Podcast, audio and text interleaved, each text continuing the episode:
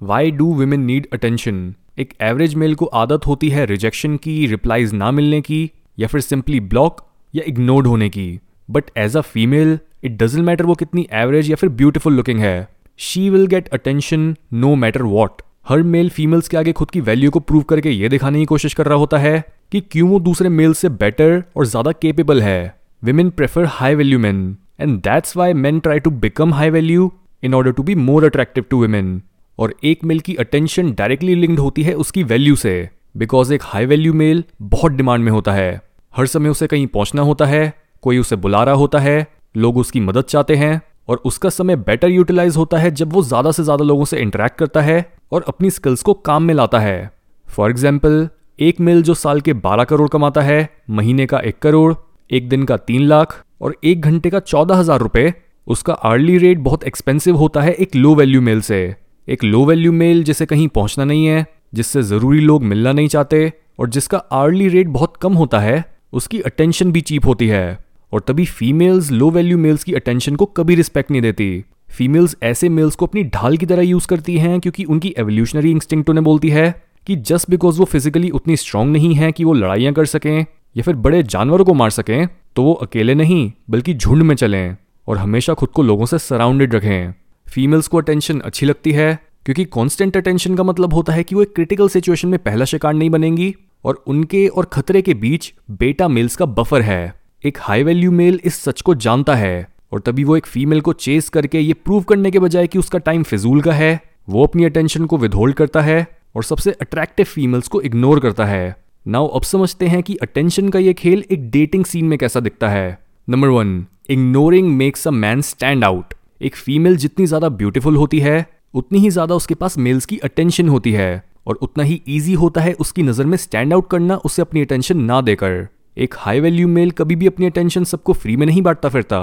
उसके time presence और energy एक कीमत पर आते हैं। वो एक सुंदर लड़की से मिलकर उसे जता सकता है कि वो उसे कितनी अट्रैक्टिव लगी, या उसे उस लड़की से बात करना कितना अच्छा लगा।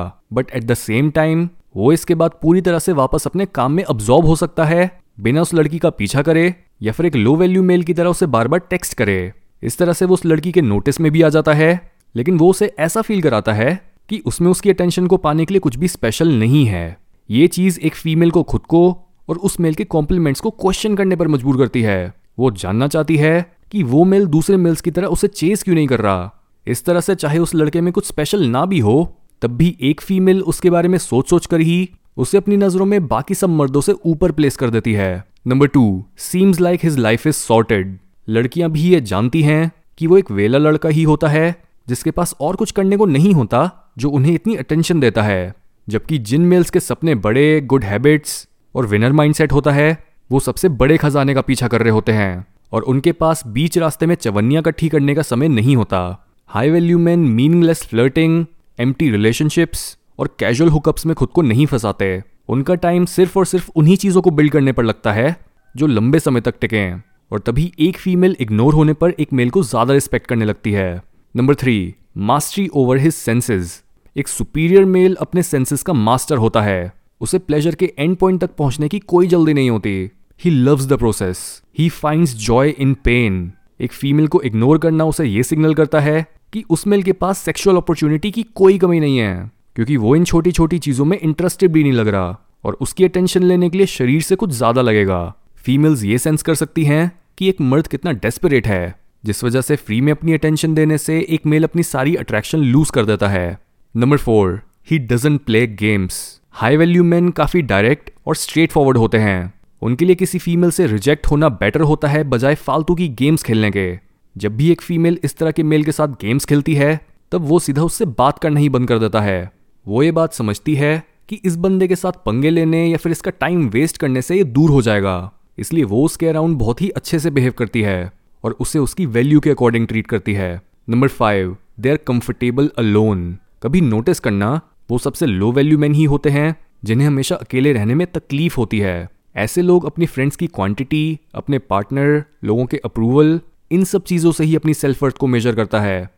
ऐसे मिल्स या तो एक रिलेशनशिप से निकलते ही दूसरे रिलेशनशिप में एंटर करने की तैयारी करने लगते हैं, या फिर अपनी एक्सेस का पीछा नहीं छोड़ते, जबकि हाई वैल्यू मेल्स अकेलापन ही ज़्यादा प्रेफर करते हैं। उन्हें पता है कि वो बिना एक फीमेल के ही कंप्लीट हैं, और उन्हें एक्सटर्नल लव या वैलिडेशन की डेस्परेट नीड नहीं है। लो वैल्यू मेल्स फीमेल्स को खुद से ऊपर समझते हैं, और कहीं ना कहीं उनकी ब्यूटी से डरते हैं। बट ब्यूटी की पावर को फुली एक्सपीरियंस करने के लिए डर या उसे पाने की डेस्परेशन नहीं, बल्कि साफ़ मन चाहिए होता है। सिर्फ़ एक सेल्फ डिसिप्लिन मेल ही फीमेल्स को टोटली एक्सेप्ट प्रोटेक्ट और प्यार कर सकता है।